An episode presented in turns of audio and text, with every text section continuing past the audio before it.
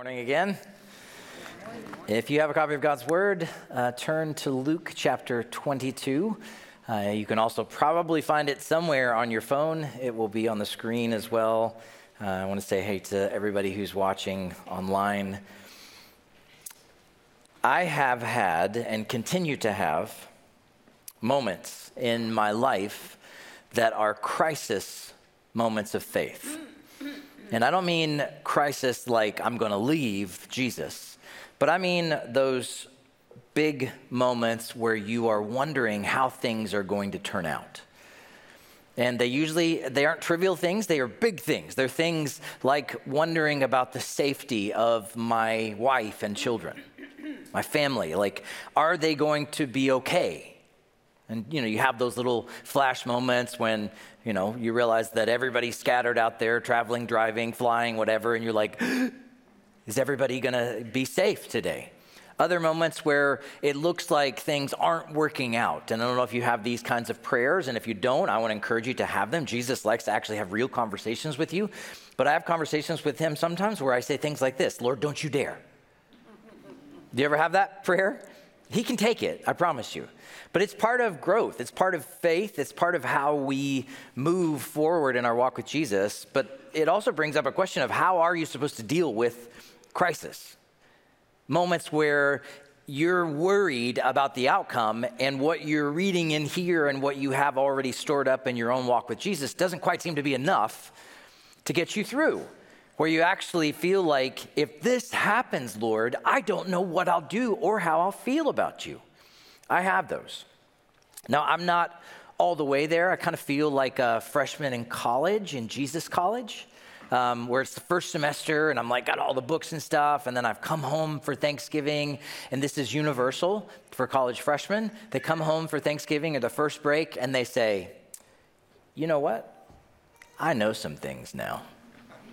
And uh, I just want you to know that I'm going to be thinking a little differently than how we did growing up. I, because I'm in, I'm in college. And I know, I totally was that way. I remember coming home being like, oh, I know something, you know. And so I feel like I'm a freshman in Jesus College when it comes to learning how to deal with crises. How do I make it through? But I think I'm starting to get it. Like I can see movement, like small movement, but movement in my heart. Today's story needs to be in your arsenal. And what do I mean? A weapon of choice when you face a crisis. When you get to one of those moments where you're like, Lord, don't you dare let this happen or this not happen, whatever it is. This needs to be one that you reach forward, like, oh my goodness, I feel it coming. I need to pull out this weapon. And you may say, what? Why do I need a weapon at all? We have an enemy and we don't need to be you know neutral or generic about who it is. The bible defines him as satan the deceiver. And can i tell you something? As much as god has a plan for your life so does he. He's a liar he's a murderer he's a deceiver. His goal is to keep you from jesus. And as we've said before he doesn't come out in a red costume with a pitchfork going he comes subtly and you'll deceive in a very small way, like getting you to doubt God's character in a moment of crisis. So today's story, the sword of the Spirit, is the one I want you to start. And this, I'll just say it, it has made an impact on me, this type of story. They're all over the place. But Luke 22, 1 to 23, if you have a Bible, one in, in person or even on your app, what does it say? The little sub heading, the subtitle there. Somebody just say it out loud. The plot to kill Jesus. That's the one I want. So those titles are not divinely inspired. They're not like that's the people at ESV headquarters or NIV headquarters saying, hmm, how can we help them know how to navigate through this? Same thing with chapter and verse, like the all the addresses weren't there when they were written. It was just one big long scroll. So when it says the plot to kill Jesus, that is not exactly what I think is the perfect thing to say about this chapter. And I'll tell you what I mean. I think it needs some punctuation.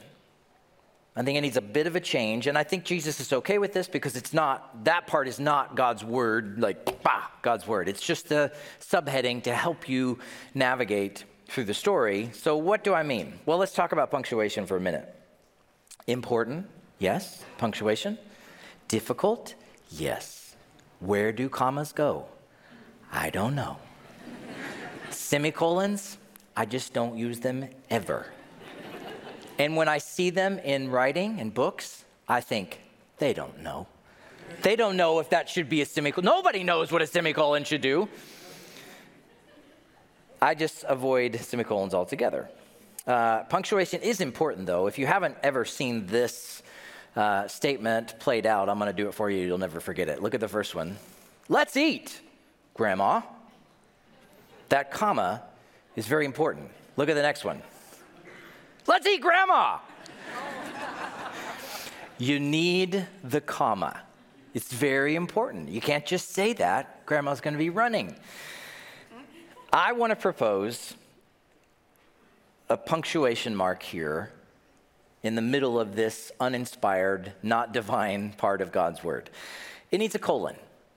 The plot, colon, and that is the two dots to kill Jesus. Not the plot to kill Jesus, which implies look at what these bad people did. Look at the thing that they were cooking up in their dark corners and alleys. This is the plot to kill Jesus. Now, I'm going to show you what I mean, but it should bring other questions. Who wrote the plot? Who are the characters? Who's the author, and does he control the plot? Who's the hero? Who's the villain? Do they know this about themselves? Are we all just stuck in a play? Luke 22, verse 1. Now the feast of unleavened bread drew near, which is called the Passover. The chief priests and the scribes were seeking how to put him to death, for they feared the people. That's not a new phrase. Luke has used that so many times about the religious people. They're afraid of people, they're people pleasers. They don't care what God thinks, they care what the people think. Look at this one, though. Then Satan entered into Judas. You do not want that sentence ever said about you. Right? That's a big statement. Judas called Iscariot, although it's, you almost could put although, who was still one of the disciples. He was a number of the 12. And because of this, he went away and he conferred with the chief priests and officers how he might betray him to them. They were glad about this and they agreed on a price. They agreed to give him money. So he said, It's a deal. He consented, sought an opportunity to betray Jesus to them when there wouldn't be a crowd around. Let's do it somewhere quiet where a lot of people won't know. So, as a new believer in Jesus, and I came to Jesus when I was eight years old, but I would say over the course of several summer camps and retreats, I accepted Jesus maybe like eight times. I wasn't sure it took. And so somebody would give a great talk, and I'd be all moved and emotional. Excuse me. And I'd come forward and I'd be like, I want to accept Jesus. I've done it before, but I just want to make sure he's in there. So let's do it again. As a new believer, I remember one of the first things I thought about when somebody was saying, Here's the story of how Jesus was crucified, and stuff like this. There's these bad people. They crucified Jesus. And I remember thinking this how could they do that? Who, why were they allowed to get away with this? If Jesus knew that Judas was going to betray him, he's hanging out with him for three years. Why didn't he say, Judas, I know what you're going to do in year one? Why did he wait to the last minute? In fact, the night. He didn't wait, he waited until the very night that Judas was going to pull this off to say, Hey, by the way, I know what you're going to do. Jesus, just run, get away. How could you? And you even do these like hypotheticals. If I was there, I would say, we shouldn't kill him. He is, he's God. We shouldn't kill him. But I remember thinking that. And if you don't understand the punctuation in the Bible, you will miss the whole message. You will miss, because guess what? What I was thinking as a new believer, that's not in there. That's, not, that's the wrong thing to think when you're watching Jesus be caught up in this grand scheme. And the reason is everything is happening exactly as it was planned. Exactly. So the plot to kill Jesus is God's plot. It's his book. He's the author. He's the one who has written this story. We must begin to see Jesus' death as part of God's sovereign plan to save us, not as some amazing gesture of kindness, nor as something, oh, that's so tragic. How could that happen? That's awful. It was God and they killed him. Do we read John 3:16 like this? For God so loved the world that he was super kind, did some great miracles, helped a lot of people, loved them, but then he got killed. It was so tragic. Is that what John 3:16 says?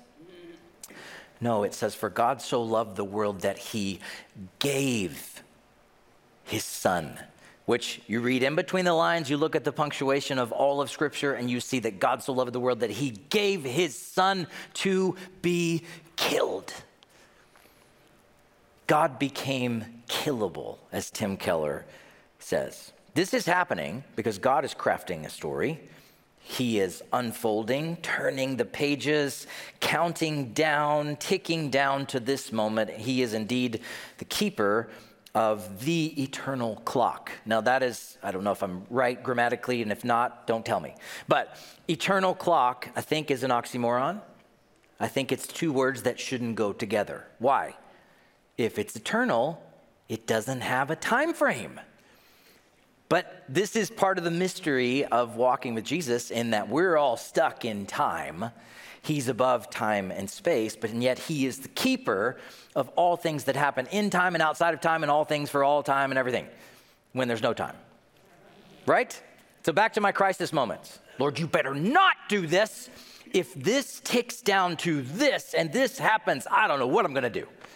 I'm going to be super upset. How could you not see this coming? Think about that for a second. How could you not see this coming? The one who sees all things, who's not bound by time. If I had to describe the biggest change in my faith over the last five or six years, it would be centered around this clock this eternal clock, the sovereignty of God, His absolute control, to where I'm getting to a place where it's not that I don't have those moments, I do. Last week, had some of those moments, crisis moments, like, oh, don't let this happen, please, come on, how could you? But then I go and I pick up the sword and I realize, okay, wait, Lord, you, you've got this right? do you ever do that? You have got this. I think that's this is walking with Jesus, guys. This is walking with Jesus. It is, I am so confident, but not very much. Lord, I believe. Help my unbelief. The eternal clock. My grandfather had a den that he used to hang out in, and my grandmother hung out in the living room. And she would sit there, and it was like, I swear it's almost just cliche. She sat there and she crocheted blankets. And I remember because we used to put, lay there like our little toes through the holes in the crochet blanket. And she would say, Don't put your toes through. We're like, Well, why did you put the holes there in the first place? This thing doesn't really cover me anyway she would sit there, and it was so great to go to grandma and granddaddy's house because we got sugar cereal and we got to put our toes through the crochet blankets, and it was just awesome. And then my grandfather was in the den, and you walk over to this corner of the house and you step down one step into the den. And he had his chair, which I have that chair up in my office at home, and he would sit there and watch baseball, and you go out and hang out with granddaddy, and I remember sitting there and I'd be like, I'm in the den watch, I want to go back and get sugar cereal from grandma. Stick my toes through the crochet blanket. But we'd sit out there and he had a cuckoo clock. And a cuckoo clock has to be wound. I, I, was with some of our interns a few weeks ago and had a pocket watch that belonged to my grandfather. And I won't say the name, but one of our interns, we asked the question, How does this thing run? like, I don't know, battery or something? I mean, isn't that how everything runs? Battery? And it was fun to say, No, you actually can wind it and it will keep ticking. So he would go, and it had chains and those like pine cone things that were weights that caused the thing to move, and he would go cranking every day. Every day to make sure that the cuckoo clock had enough juice to keep ticking. But every once in a while, it would get a little off. And so he would open the glass cover to the face, and what would he do? Check his watch. Move the little hand just a little bit to keep it on time. He was the keeper of the clock. Did you know that God doesn't have to wind his clock? And that when it strikes a number, a time in history, it is right on time, it is perfect, and nothing can stop it. The clock is ticking. The mystery of the gospel is stunning if you think about it. Think about God's sovereignty over just, just what we read right there the people that are involved. We got men involved, we've got Satan involved, which means there are demons. We have angels. Why do I know that? Because angels' job, one of them is to protect. If you think about it, they are guard. Whenever they're presented in scripture, they are these warrior like messengers sent out to do God's will. And so at this moment, think about this God the Father is speaking to them and those who have been protectors and guardians of truth and messengers and warriors for God for centuries, and they're not bound by time either. He has said basically at this moment, when my son will be caught up in a plan to be killed, you will stand down. You will not help him. What? So, demons, angels, men, God is absolutely in control. And the intensity of this story isn't confined to this chapter. It's being played out in this room right now. Every life in this room, this crazy, intense battle for your heart to know Him is no less intense. Let me show you as this unfolds just in these first few verses. The feast of unleavened bread drew near. I want you to even think about the feast being a character in the story. It was like, yep, I'm coming. Here comes the feast. It is there on the nose, right when it's supposed to be there. How amazing. The Passover drew near. Imagine, it just so happened that the religious leadership, the Roman occupiers, and the close friends of Jesus, and the angels and demons all happened to line up where Jesus is about to give his life at the Jewish Passover. You may be like, what does that have to do with anything? Well, do we need to pull out Prince of Egypt and watch Moses again? Val Kilmer playing that and Patrick Stewart playing Pharaoh. What happened at the Passover? The Jews were to take a lamb, a perfect, spotless lamb, lamb, and do what with it? Kill it kill it.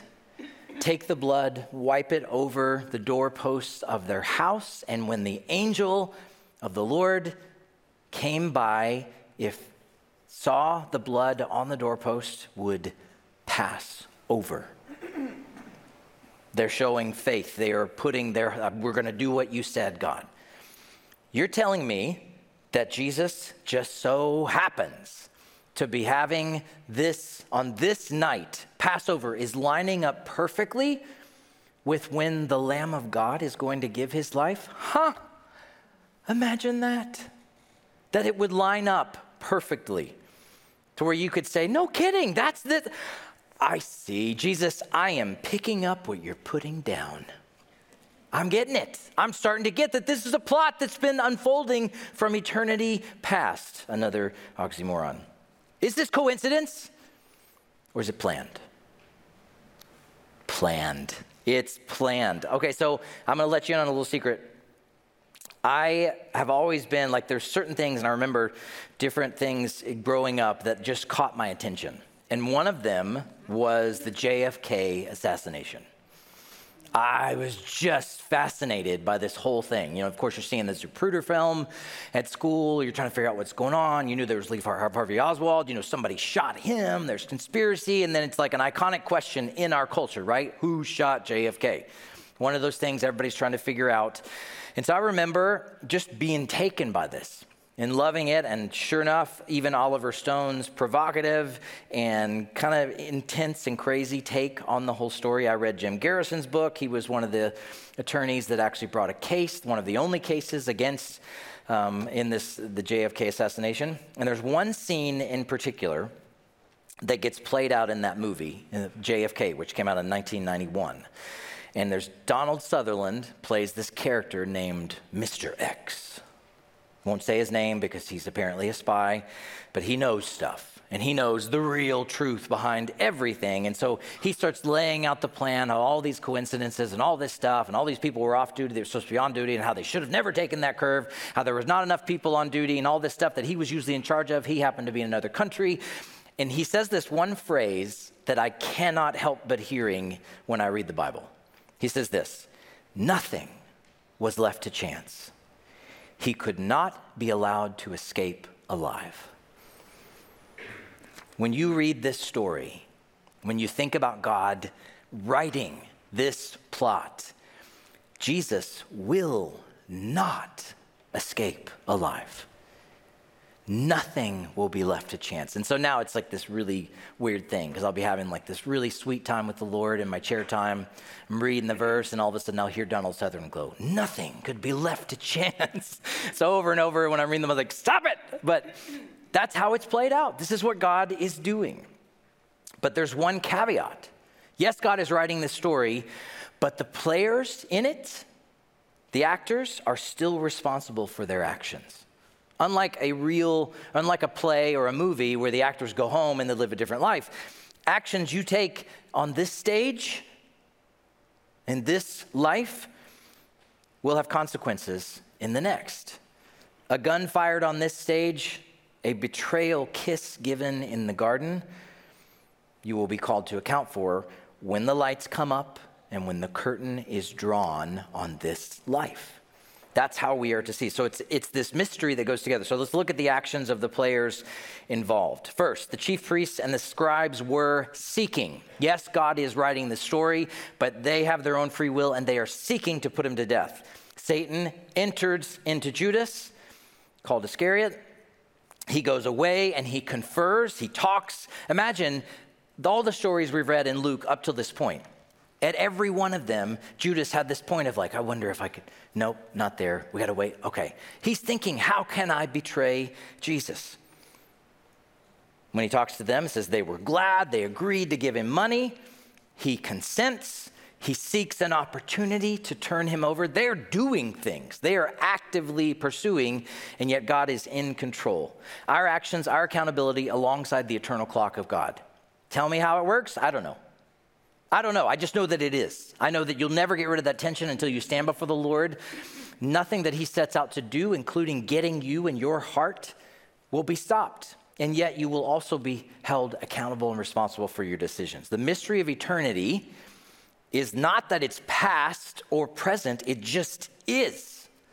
And Jesus is the lead in this play called Life on Earth. He's the lead. You know what our problem is? We think we're the lead.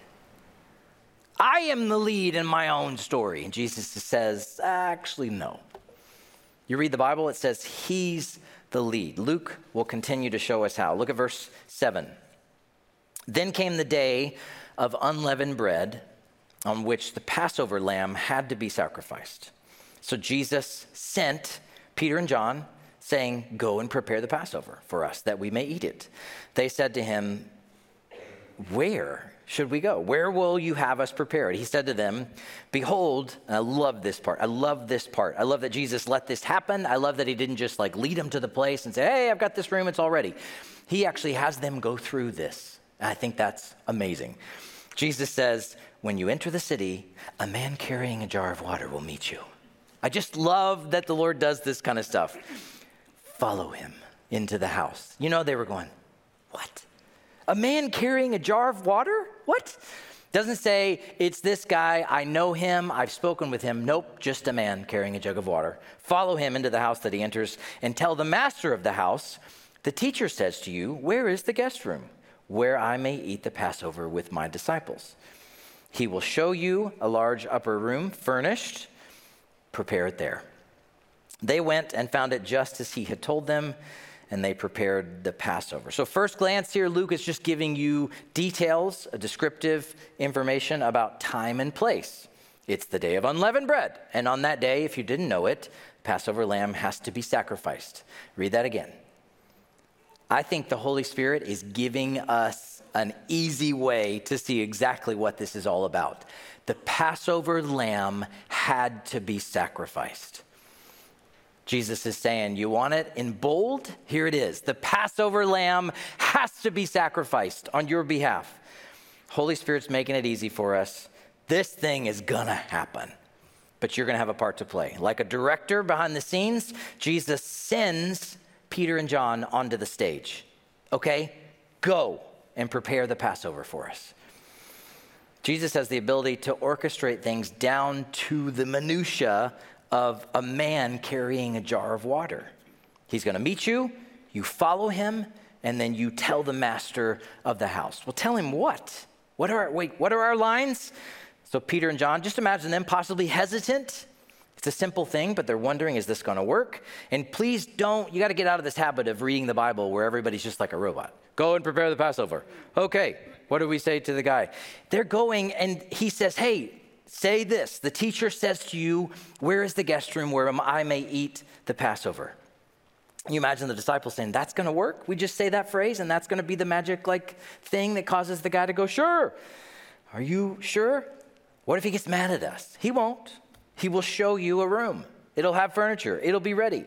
So is Jesus just going to use Jedi mind tricks on the guy?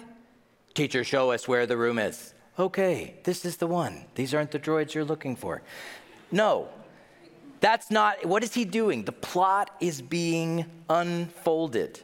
So he's telling a story. It's his story. My first Bible class, I think it was fourth grade, Christian Academy of Knoxville, Knoxville, Tennessee. I'd been at a public school. I was, I was awful in public school. I was awful. I was in the principal's office. We had paddles back then. They used them on me for sure. So then I get to Christian school, and I'm like, this is amazing. And I remember a history teacher Mr. Emery, and he's one of the, he wasn't that great of a teacher, but I do remember this. He said, History is his story. Never forgotten it. History. Oh my goodness. And so it's like, I don't remember anything else from the class, but I remember that. but it's his story. He's telling it. That's why this is working. That's why the guy is going to actually have a room. He's going to let you do it. So they went and lo and behold, found it just as he had told them. I can't believe it. There's the guy. He's carrying water. he just went into that house. Okay, I guess we're going. Their hearts are beating a little faster. What did he say to say? Te- the teacher says, no, the teacher, you, hey, I'll do it. But they're, they're trying to play it's exciting and it's also scary. Everything he told them was as he had said. So then they prepared the Passover. They went and found it just as he had told them, and they prepared the Passover. One more time. They went, and everything Jesus said was true, and then they acted in faith. What a sweet statement of what following Jesus looks like. We hear his words, he asks us to do something, we believe just enough to go check it out, step of faith. Sure enough, he's correct. We see that everything has already been prepared for us, so we join him in what he's already doing his good work prepared in advance for us to do. That sounds familiar because it is. Ephesians 2:10, we are his workmanship, created in Christ Jesus for good works which God prepared ahead of time for us to do. So what does this simple moment about the already ready room say to us about our salvation? And what should we do in response? Here it is. Prepare what's been prepared. Act because Jesus has already been there. He's already done. Follow the water jar guy. That's all I'm asking. Follow the water, water, guard, water jar guy. Say this, do this. It's already been prepared for you. Step out in obedience. The room is ready. So it was a simple step of obedience for them, and it's a simple step for us. Jesus isn't asking for you to do everything, He's asking you to do one thing. Small step. What is that for you this week? What is your go and prepare thing that Jesus is asking? I'm not asking you to save the world. I'm asking you to just go into that room. I'm asking you just to follow that guy with the water jar. What is that for you? Last week, some of you took this step. We offered, wasn't a room, but it was a baptismal the PV hot tub on stage. And we said, Some of you are supposed to get baptized today. and people sit there and like you can just you can see actually if you watch the room and i do sometimes like as soon as i like say something we're to do you watch people start shifting around and and they they do their arms like this and like mm-mm no i'm not and gradually though the holy spirit is like go and prepare the room follow the guy follow the water jar and you argue and the holy spirit says do it anyway and sure enough, when people get up here, and I don't know if you noticed that, this is a really sweet moment. Watching Pastor Joe do his thing, watching the look on people's faces when they go down the, under that water and come back up and the music's going, there's just a palpable sweetness of the Holy Spirit in the room. And the reason is this because Jesus has already been there. He's already prepared it for you. So when people say, okay, I'll take a step of faith, He's already done it. It's already been accomplished. And so then you're just walking right into something that He's made happen. For some of you, it may be this, where you haven't made a decision. This is going to be kind of our new altar call. We're not going to say, come to the front while we sing Just As I Am. We're going to say, go out there and make some noise for Jesus and hammer your name and the date of when you came to know him, if it's today or if it was in the past, and then publicly in front of people say, I know him, I am in Christ. That may be you. Maybe a small step of faith. I can tell you he's ready. He's ready. He has made it possible. So, last set of verses, and then we're going to come to the table. Verse 14 When the hour came, he reclined at table, and the apostles with him, and he said to them, I have earnestly desired to eat this Passover with you before I suffer, for I tell you, I will not eat it until it is fulfilled in the kingdom of God. He took a cup, and when he had given thanks, he said this He said, Take this, divide it among yourselves, for I tell you that from now on I will not drink of the fruit of the vine until the kingdom of God comes. He took bread, when he had given thanks, he broke it, gave it to them, saying, This is my body, which is given for you. Do this in remembrance of me. Likewise, the cup after they'd eaten, saying, This cup that is poured out for you is the new covenant in my blood. And then quite a turn. But behold, the hand of him who betrays me is with me on the table. The Son of Man goes, if you haven't heard anything today, listen to this, as it has been determined.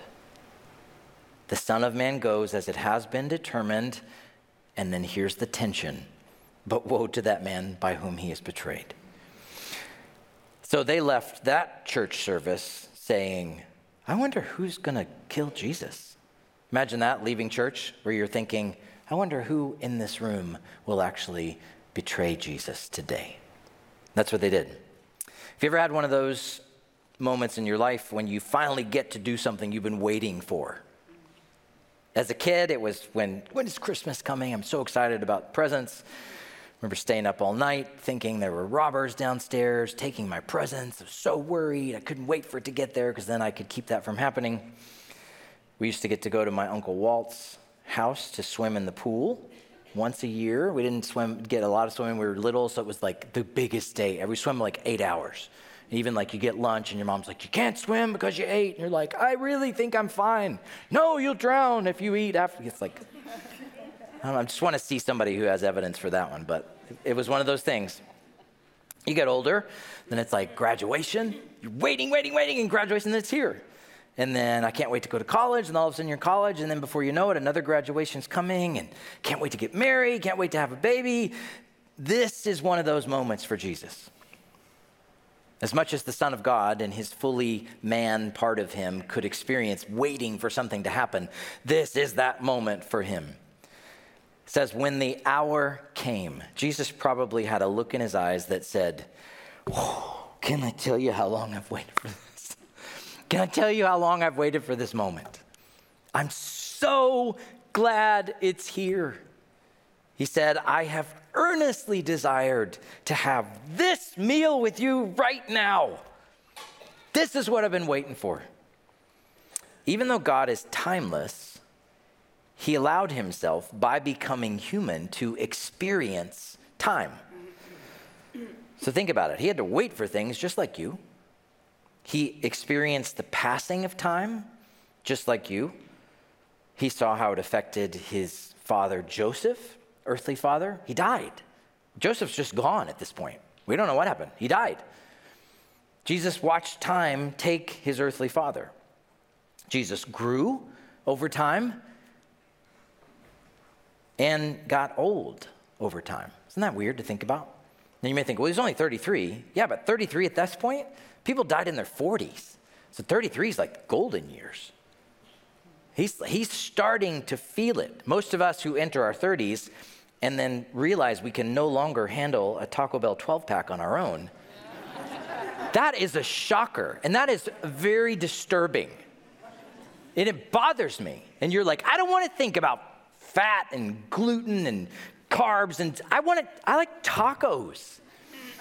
right? But your body goes, eh, time, metabolism, mm, and you're, you're feeling it. And then your body says, well, if you don't listen to me, then I'll try other ways to get your attention.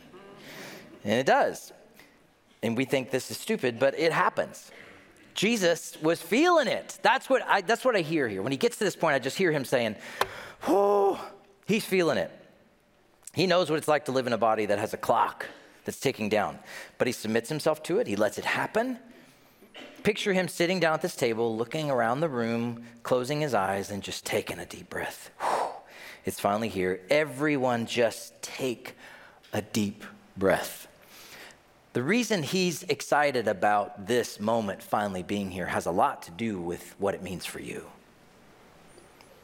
He's taking a deep breath because he wants you to breathe gospel air.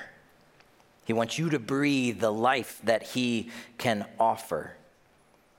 Nothing left to chance so that you would be allowed to take a deep, eternal breath. How striking that at the most sacred moment, he is also serving his would be traitor. Judas, right there, knowing what he's going to do, holiness calmly and deliberately sitting with darkness and treachery. This is Jesus. This is the story unfolding. It will happen. It's going to happen. And I love that eh, eh, the Lord does this sometimes where the story actually lines up with what we had planned for today. He does that often, but our communion is always the first Sunday of the month, and this passage lined up with the first Sunday of the month. So I'm going to have our servers come forward and our worship team, and we're going to finish up the last few verses because they are the communion passages. But I'm going to read a couple of other ones first. Now, listen, I know when somebody starts doing something, somebody coughs or a baby makes a noise, everybody's like, what's happening? And nobody can, uh, nobody can focus anymore. Nobody, everybody loses the ability to multitask at that moment, right? So there are people moving around. They're coming, they're coming right now. They're coming right now. They have trays. What are we going to do? We're not going to be able to listen anymore, right? I want you to try. I want you to try when the tray comes, don't look at it, just grab it. You are so good at this. You're a human being. You can multitask and listen all right? I know you drive and look at your phone. Stop it, but I know you can do this this morning, okay?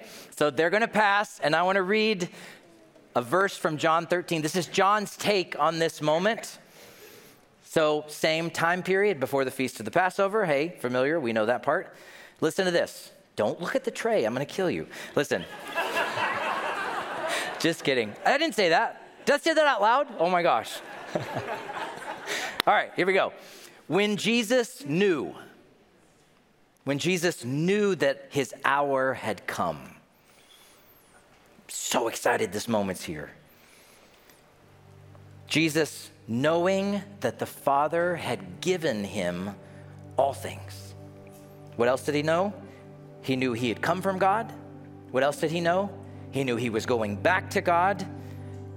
In that moment, he got up and started serving when Jesus knew that the hour was upon him, when he knew that the Father had placed all things in his hand, when he knew that he had come from God, he knew that he was going back to God. What does that tell me? I know the story.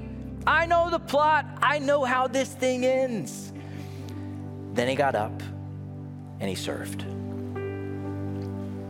When he knew the Father had placed all things in his hands, when he knew where he had come from and that he was going back to there and he could see the table. He can see the table in the future, guys, where we're going. Then he got up to serve.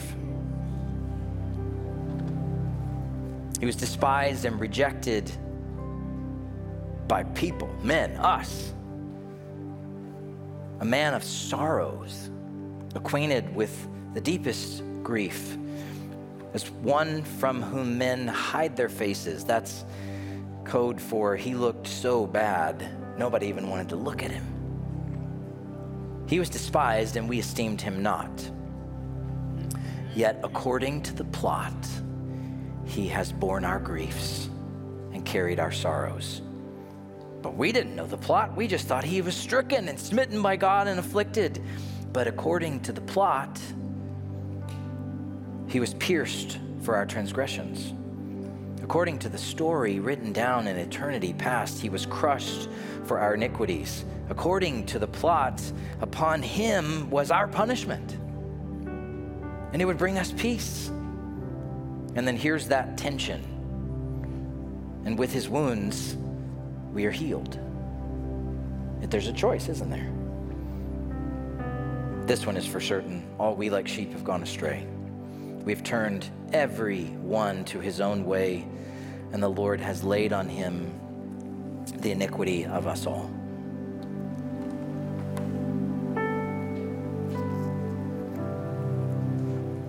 So, with the gravity and the weight of the moment, feeling what he was feeling, understanding what he was understanding, remembering, if you can remember eternity past, those who are bound by time can't, but Jesus isn't. Yeah, he remembers with the Trinity when the plans were drawn up, when the plot was written down. So he took bread, and when he had given thanks, he broke it and gave it to them, saying, and I love this. Finally, this is my body given for you. Do this in remembrance of me. Let's partake together.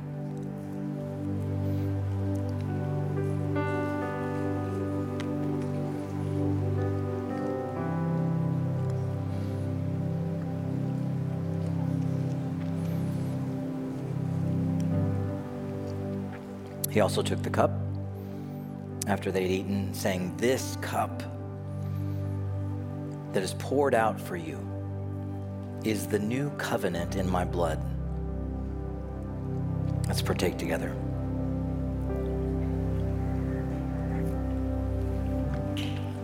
And this next verse is not usually read during a communion time at service, but I'm going to read it because it's right here and it happened.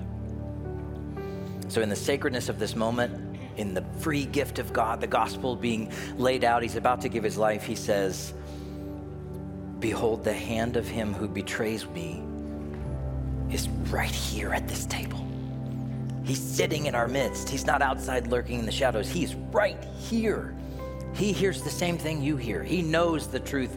He's been with us for three years as well. For the Son of Man, if you do one thing today, here it is goes as it has been determined. He's not caught up in anybody's trap, it's his own plan. What did he say to Pilate? Pilate said, Don't you know I could let you go? Jesus says, uh, Yeah, you don't have that authority. I lay down my own life. It's my choice. You're on a string, Pilate. You're in my story, buddy. We wrote this thing a long time ago. Judas' choice in this moment is actually our choice. Break the body of Jesus, be a part of that, which, by the way, we all are. So you can stay there, or receive his broken body. Spill the blood of Jesus by our sins, by our fallenness on him on the cross. That's what Isaiah said. Already the case. Or be healed by it. That's our choice today. Lord, we love you. We thank you for this grand story. Lord, thank you that we are caught up in it. Um, Lord, I, uh, I thank you that you own the theater. You wrote the play. You're directing the play. You star in the play. Someday there will be awards given, I'm sure, for best story ever. But our part is still happening. And Lord, we we want to be your children, your sons and daughters, Lord, and you've made a way for us. And so we ask God that as we consider this story, that we would find our place in it and respond in obedience uh, with grace and courage. Amen.